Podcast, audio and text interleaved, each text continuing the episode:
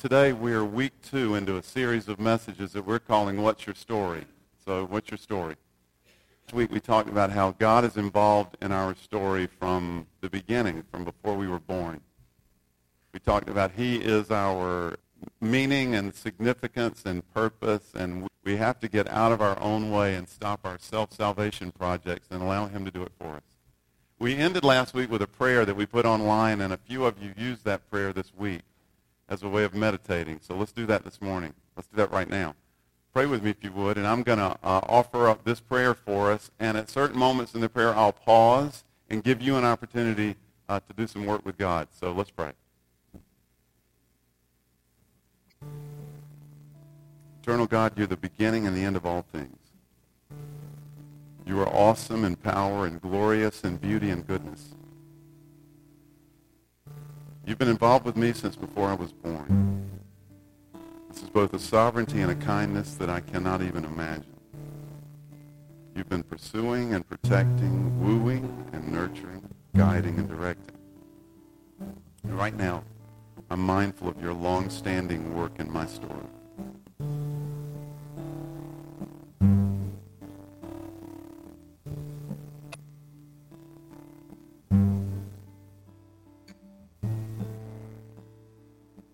Recognize today that you are the driving force in my life. I welcome that truth and I lean into the freedom and humility it produces in me. I pray for your purposes for me today. I pray that I would be for others. I pray that my agenda today would be your agenda for me. I submit myself right now. I give you my decisions today. I give you my time today. I give you my relationships today. I give you my body today. I give you my money. I give you my needs today.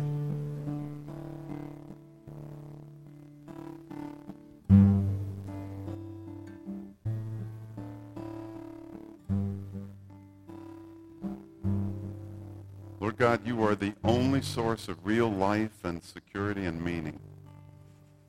I confess that I've tried to put myself in your place through self-salvation projects, and today I relinquish all attempts to save myself. I acknowledge Jesus Christ, fully God yet made fully man, the exact representation of God's being. Right now I repent. I change direction. I turn away from all that is not of you. And I leave everything else behind in order to follow Jesus Christ. I am mindful of his life, his character, and his sacrifice for me.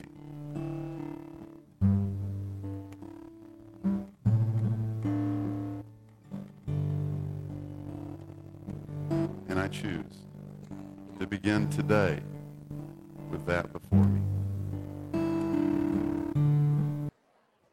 Uh, Gateway, this is Troy and Katie Gortney, and we wanted to find out a little bit about Troy and Katie Gortney's story this morning. So, uh, Troy and Katie, you guys grew up where? I was born in California and then moved to Texas for about eight years, and then Ohio for four years and then moved to Fredericksburg, Virginia at the start of high school.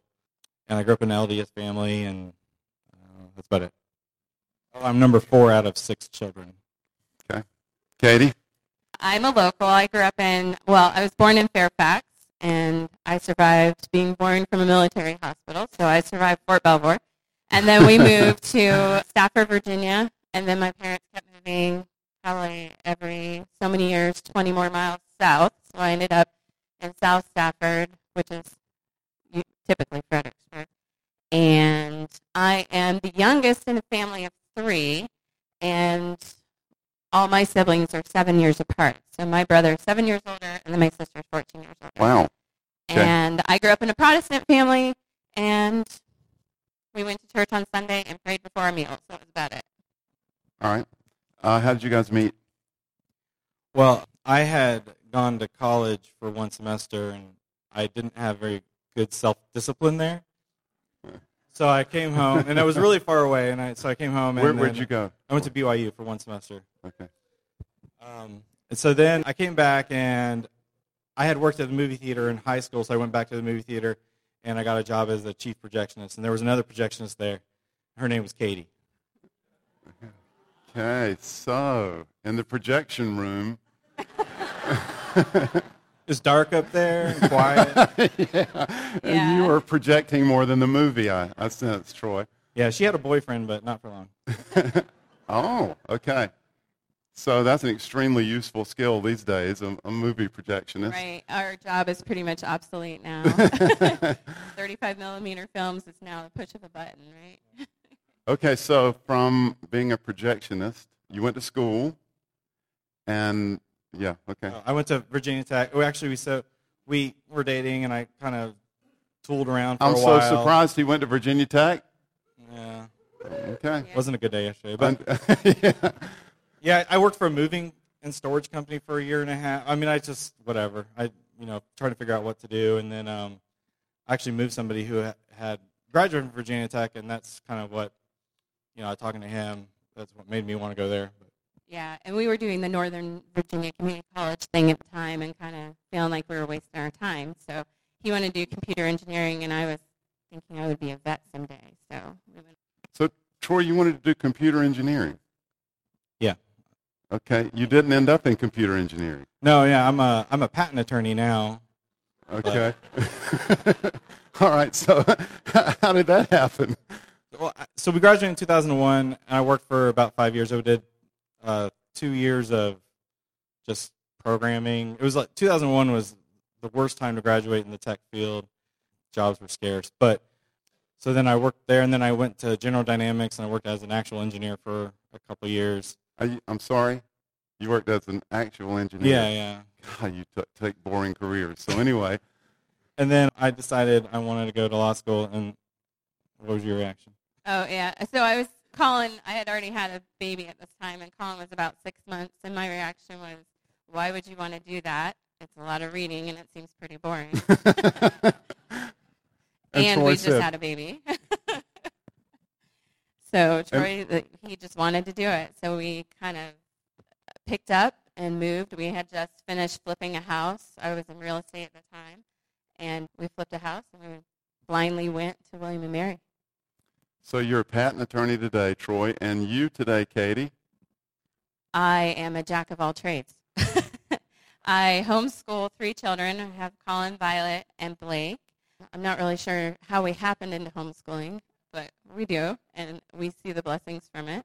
And I also teach music, and I'm currently picking up multiple instruments to teach. I used to do piano since I was five, so now I'm picking up guitar, and I'll probably start another instrument next year. We're, as I said, in our second week in a series of messages we're calling What's Your Story? So thank you, Troy and Katie.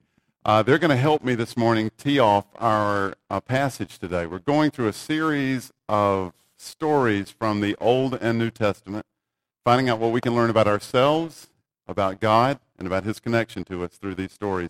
And today is uh, one of the most fascinating stories in the New Testament. So if HBO I did a mini series on the life of Jesus. Obviously, IMDb would give it a 7.5 because it's Jesus, so they couldn't give lower than that. But it's Jesus, so they couldn't give higher than that. But the episode that covered this story, I'm convinced would be a 10. This is an incredible and compelling story about a blind guy that Jesus heals. We don't have his name, but later this morning I'm going to refer to another story about another blind guy in Mark chapter 10 that actually many scholars believe may have been the same guy. I think the details of the stories are, are too different to have been the same guy, but there are scholars who believe that Mark has telescoped the story and told us the same story without a lot of the detail. So you're going to hear one of the most compelling stories in the entire New Testament this morning. And Katie and Troy are going to help me read this. We're going to typecast a little this morning. Troy is going to play the part of Jesus, which is how Katie has always thought of him. Katie will be playing all the interludes and the narrative part, and I'll be appropriately playing the part of the Pharisees.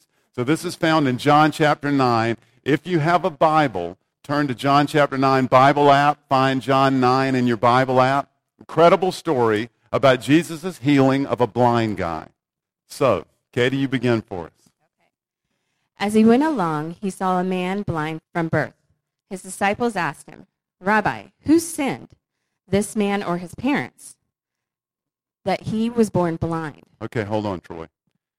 Fascinating question, isn't it? It's incredible how often we, what is it, overread other people's stories. We supplement other people's stories with our own and from our own misunderstandings. I'm convinced that many of our conflicts and most of our prejudices are because we supply the details of other people's stories from our own misunderstandings. In this case, this is a fascinating misunderstanding because really what the onlookers have done is, in the disciples, what they've done here is they've misunderstood God. So why is this man blind? It must be that he's done something wrong. And Jesus tells us Neither this man nor his parents sinned. But this happened so that the works of God might be displayed in him. As long as it is day, we must do the works of him who sent me. Night is coming, when no one can work. While I am in the world, I am the light of the world. After saying this, he spit on the ground, made some mud with the saliva, and put it on the man's eyes. Go, he told him. Wash in the pool of Siloam. This word means sent. So the man went and washed and came home seeing. His neighbors and those who had formerly seen him begging asked, Isn't this the same man who used to sit and beg? Some claimed that he was. Others said, No, he only looks like him. And he himself insisted, I am the man. How then were your eyes opened? They asked. He replied, The man they call Jesus made some mud and put it on my eyes. He told me to go to Siloam and wash. So I went and washed, and then I could see. Where is this man? They asked. I don't know, he said. They brought to the Pharisees the man who had been blind. Now, the day on which Jesus had made the mud and opened the man's eyes was a Sabbath. Therefore, the Pharisees also asked him how he had received his sight. He put mud on my eyes, the man replied, and I washed, and now I see. Some of the Pharisees said, This man is not from God, for he does not keep the Sabbath. But others asked, Well, how can a sinner perform such signs? So they were divided. Then they turned again to the blind man. What have you to say about him? It was your eyes he opened. The man replied, He is a prophet. They still did not believe that he had been blind and received his sight until they sent for the man's parents.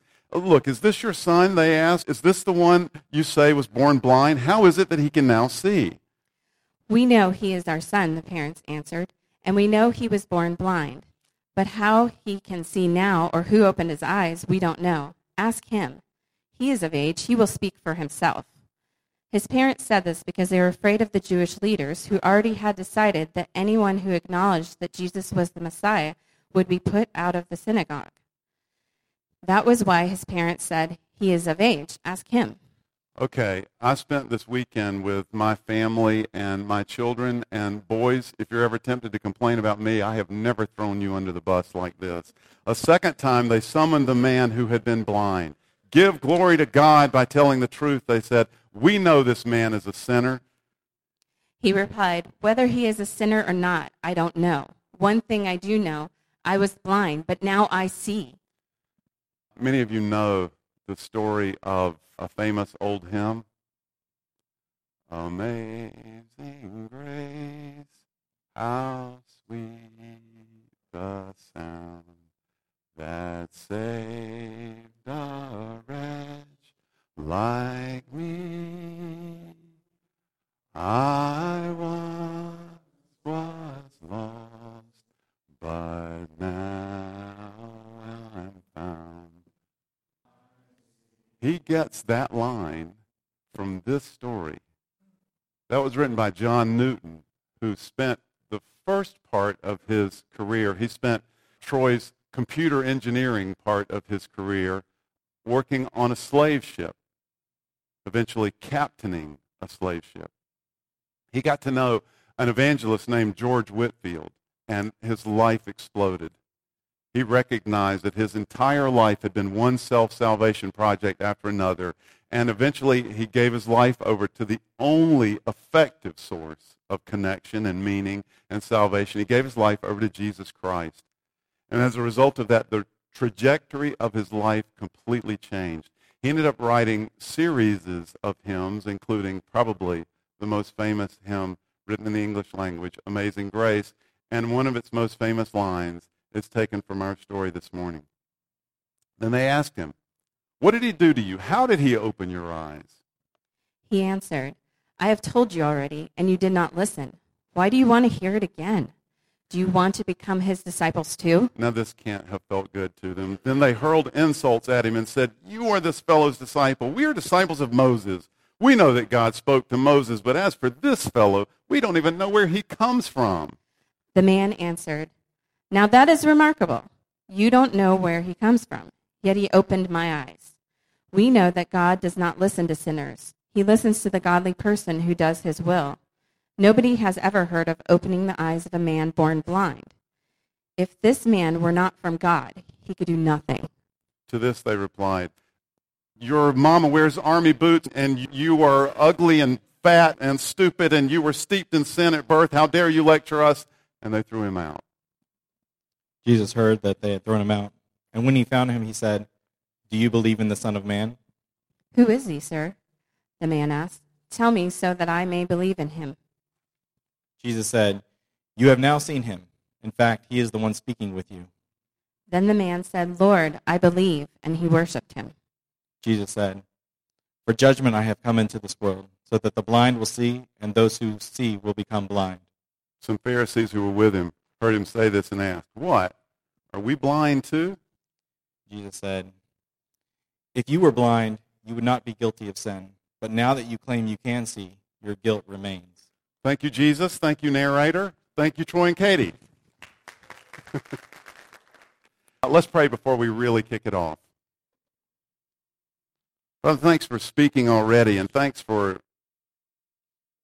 how amazing you are, what you do.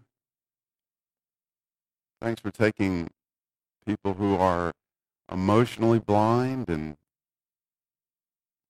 spiritually blind and physically blind and giving us sight, being our vision. You're not only how we see, but what we see.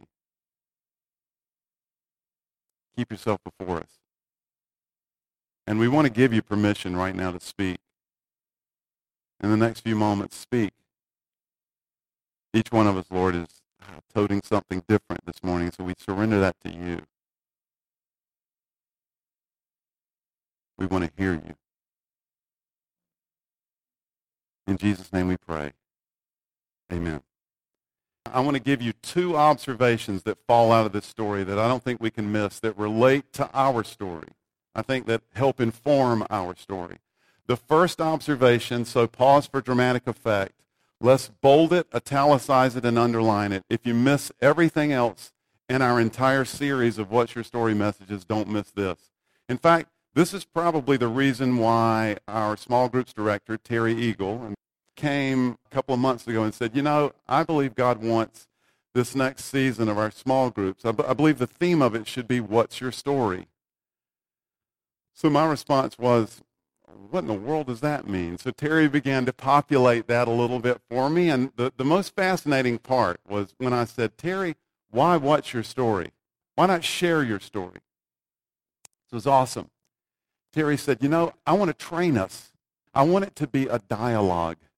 I want us talking with one another. I want us talking with God. I want us talking with outsiders. You know, kind of our key relationships. I want us entering in the level of really getting to know one another. And that can't happen without dialogue. You know, sometimes when we come and just share our story, it's kind of an imposition. We're not answering questions. We're often giving people what they don't even want to hear. I'd rather us learn. I'd rather us be trained to, to have a dialogue. Well, as Terry and I began to talk about that more and explore that, we realized, check this out. According to one survey, Jesus asked more than 300 questions. Some of those questions obviously were rhetorical. Some of those questions were really veiled accusations. But many of those questions grew out of Jesus' spiritual curiosity about the person that he was talking with and to. So, point number one, don't miss it. The establishment and maintenance of key relationships depends on genuine, caring, spiritual curiosity. The establishment and maintenance of key relationships depends on genuine, caring, spiritual curiosity. There are a variety of questions in this passage, aren't there? There are questions for information like verse 26. They say, what did he do? How in the world did he open your eyes? Then there are questions that are really accusations, like the disciples' question in verse 2. Hey, Jesus, uh, Rabbi, what happened here? I mean, this guy's blind, you know, just as an example. Let's take this guy. Did he sin or was it his parents? It's a veiled accusation. Or again, in verse 19, the Pharisees offer their own accusation. Is this your son? Is, is this the one that was born blind? How is it he can now see? But Jesus, Jesus at the end of our story, when he encounters the man who had been blind, who's now been healed again, Jesus' first question to him is, Hey, do you believe in the Son of Man? Check that out. The Son of Man really is an Old Testament phrase. This guy, no doubt, even just from his time of hanging out at the temple, and he would have certainly been at the temple many times, because it would have been the best place in Jerusalem and the surrounding area for him to have had the maximum exposure to people when they're feeling generous. So he would have been standing there often on a daily basis, alms for the poor, alms for the poor in his home growing up, no doubt he would have heard hints, but certainly just hanging around the temple, he would have been informed about the Son of Man, this Old Testament image. And here's the fascinating thing remember this as you're reading the biographies of Jesus. The Son of Man, because of its contexts in the Old Testament, was often a term that suggested divinity. In fact, most, most scholars will tell us the term Son of Man suggested more clearly divinity than the term Son of God did. So Jesus looks at the blind man and he says, Do you believe in the Son of Man? He wants to know what the blind man believes. Hey, what do you think? Do you believe in the Son of Man? Do you believe in those Old Testament stories? Jesus wants to know his story. I said earlier we are going to look at another incident of a blind guy, and I want to go there now. It's found in Mark 10. So that's a little earlier in the New Testament. If you've got a Bible, again, try to flip over to Mark 10. If you don't, I'll read it. It's not going to be on the screen. But Mark gives us this blind guy's name. As I said, there are some scholars that believe this is the same story, only Mark has cut out lots of detail and telescoped it down. I don't think that's the case, but it very well could be. This is the story of the blind guy named Bartimaeus, and I want you to hear Jesus' interaction with him. So then they came to Jericho as Jesus and his disciples together with a large crowd, were leaving the city. A blind man, Bartimaeus, that, that is, son of Timaeus, was sitting by the roadside begging.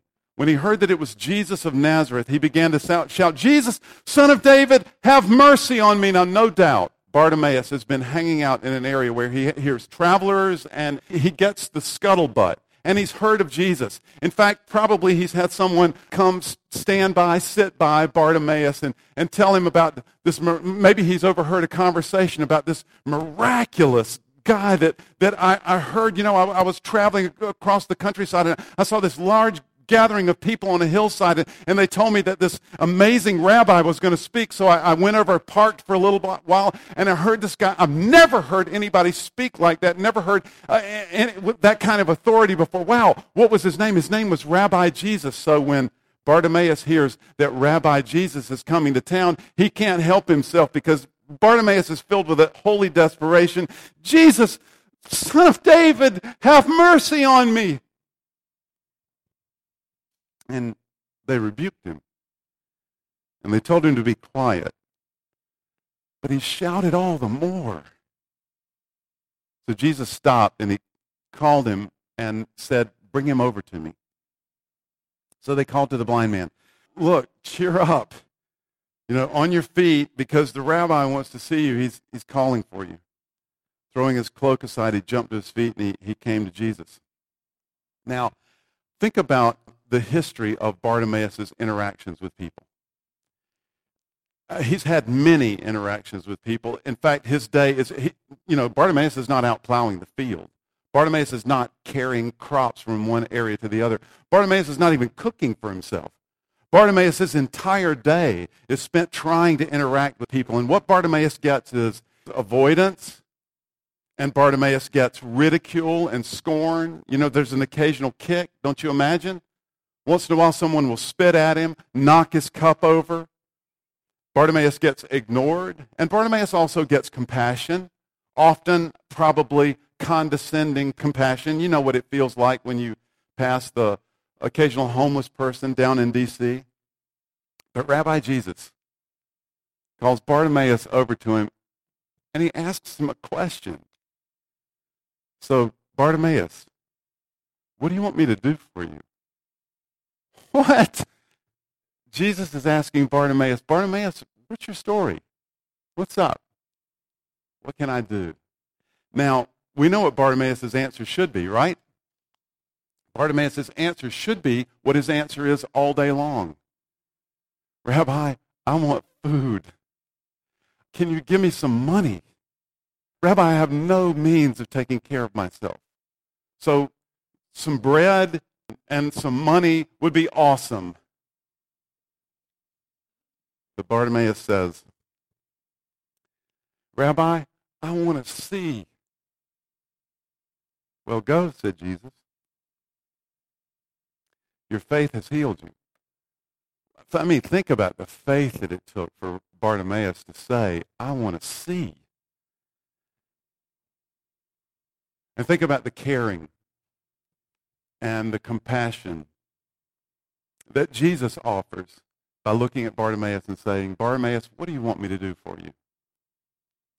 I don't think we can be effective husbands or wives. I don't think we can be effective parents. We can't be effective coaches or mentors or managers. We can't be effective employees. We can't be effective neighbors without genuine, caring, spiritual curiosity. It's about asking caring questions and listening with full attention, listening for what they want, listening for what they believe. Hey, do you believe in the Son of Man? What can I do for you? Listening for how God might be involved in their story.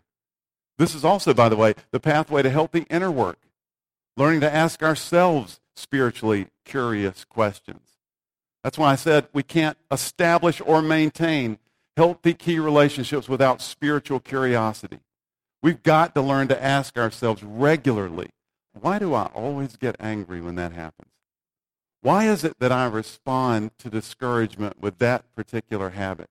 Why is it that we always enter into conflict around this issue or about this time of day or this time of year or whenever my mother comes to visit?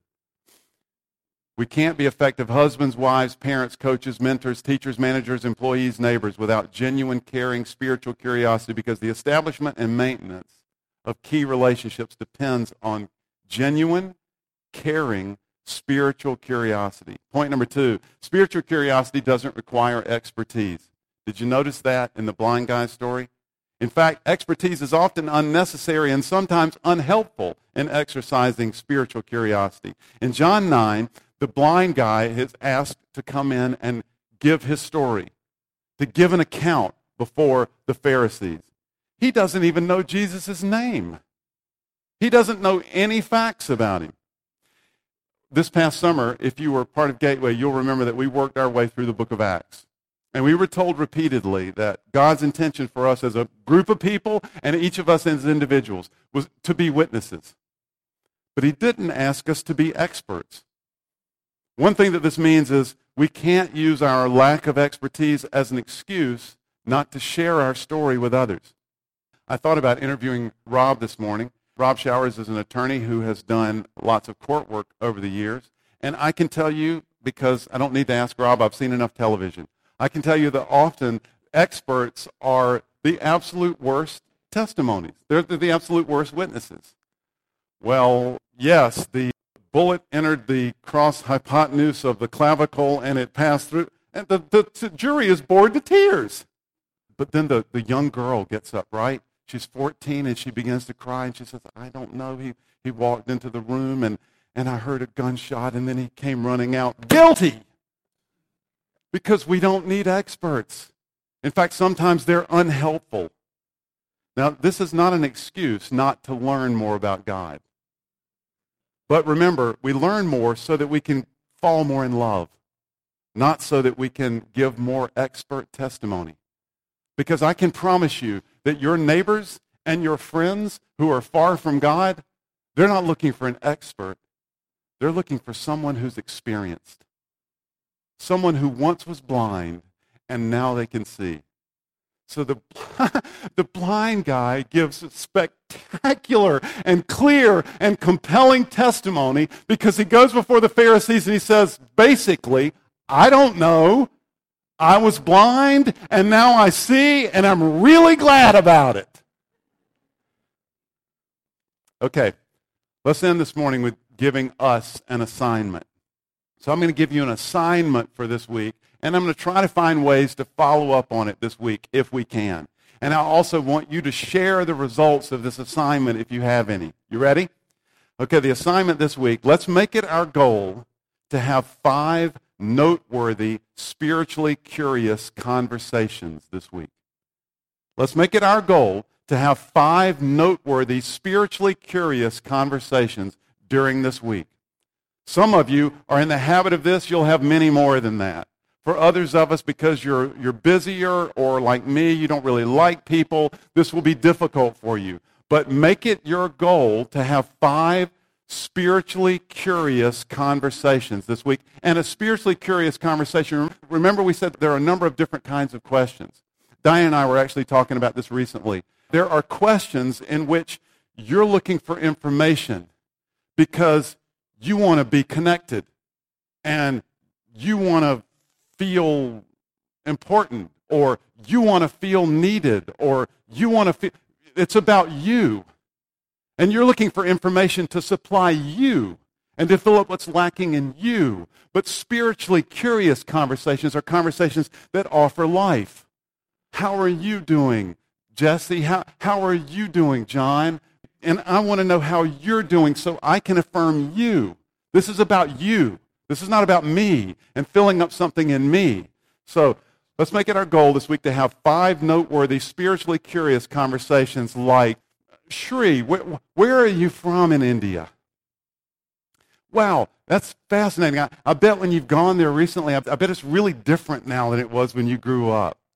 Wow, Shri, what, what was the spiritual climate like in India when you grew up there?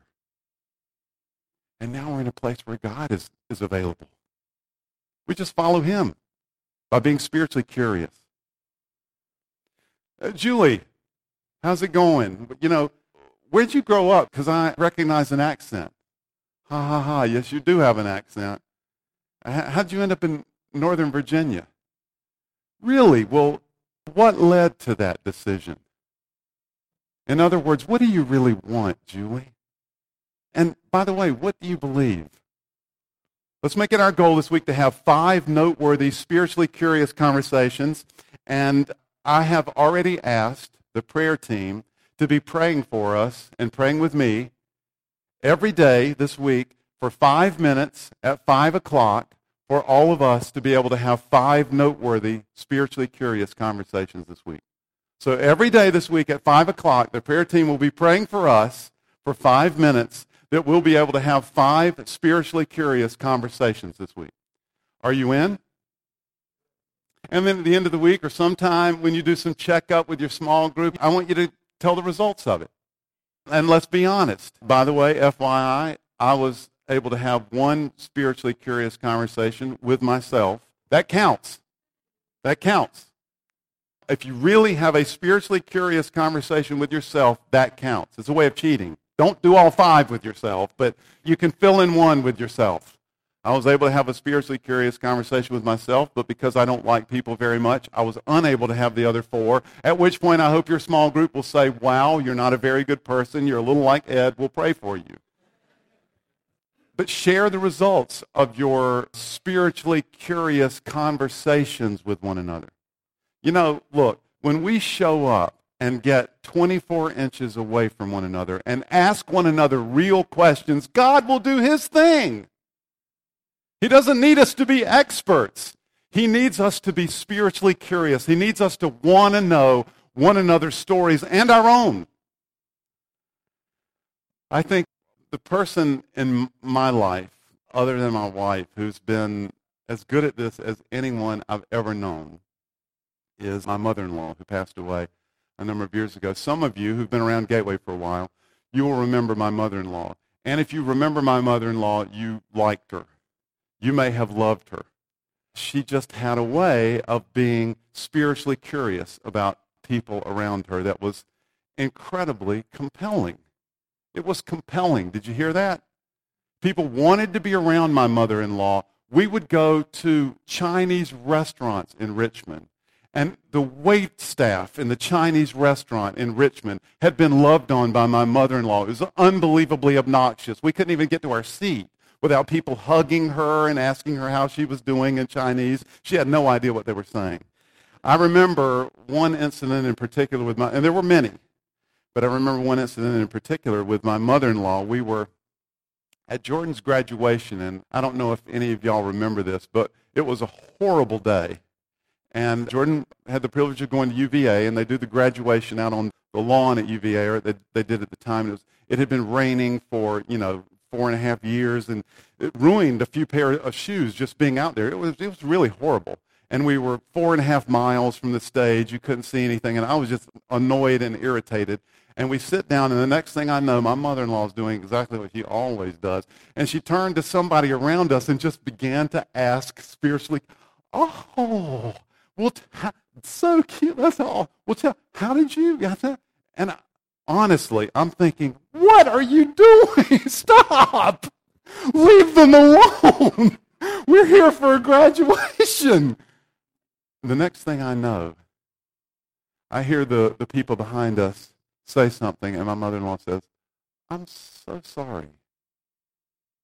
Tell me about that. And they began to share the story of loss. And I realized, you know what? This might be the most important thing going on today. Right? I mean, I'm really proud of Jordan, and I'm surprised and proud of Jordan that that we were there for his graduation. You know, awesome event. Yet, way to go, Jordan. They couldn't hear us, but way to go. But perhaps the most important thing that happened all day long was my mother-in-law turning to the people behind her and expressing profound spiritual curiosity and having them say, I, you know, I'm so sorry. And having that touch their hearts. Let's pray. God, we don't see unless you open our eyes. Unless you become our vision, we don't see. And we know from experience, unless we keep Jesus in front of us, even what we see gets cloudy and fuzzy and weird. But when we do see God, when you do open our eyes, we acknowledge this morning that it is our responsibility to see. When you open our eyes, we must see. We must see ourselves in the light of what you're doing in our lives, and we must see others. When you open our eyes, God, it becomes our responsibility to pursue ourselves and others with genuine, caring, spiritual curiosity. So this morning, Father, I ask that you would forgive us for lazy assumptions. We think, Lord, I don't know. You're conservative, so you must hate gays. We've got a million assumptions. You're liberal, so you must be a fruitcake. Father, forgive us. And we cut off our own story and the stories of others. And we create conflict and we create prejudice and we miss what you're doing because we're not spiritually curious. So we acknowledge before you this morning that our key relationships, our relationship with you, our relationship with one another, our relationship with those that are far from God, our relationship with ourselves. Lord, those relationships depend on us being spiritually curious and wondering and affirming.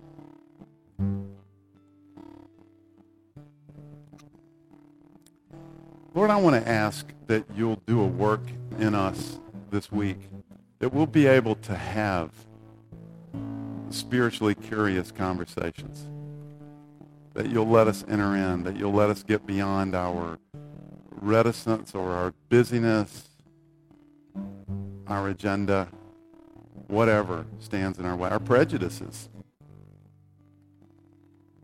That you'll make us spiritually curious. Again, Jesus, thank you for being involved with us, for opening our eyes, for knowing us and shaping us and calling us from before we were born. For being in and with and under and around our story. We give that to you this morning. Here's what we want to say, Lord. This is our story. This is our song praising our Savior all the day long.